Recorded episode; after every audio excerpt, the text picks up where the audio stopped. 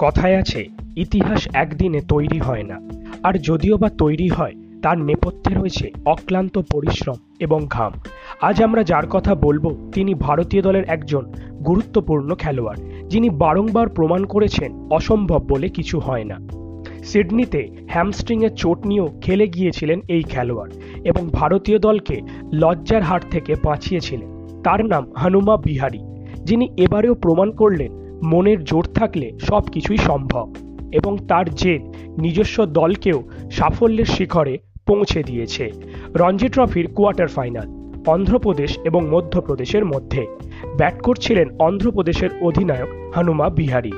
কিন্তু হঠাৎ করেই অপর দলের বোলারের বল লাগে হনুমার কবজিতে। যন্ত্রণায় মাঠ ছাড়তে হয় তাকে। কিন্তু তিনি হাল ছাড়ার পাত্র নন।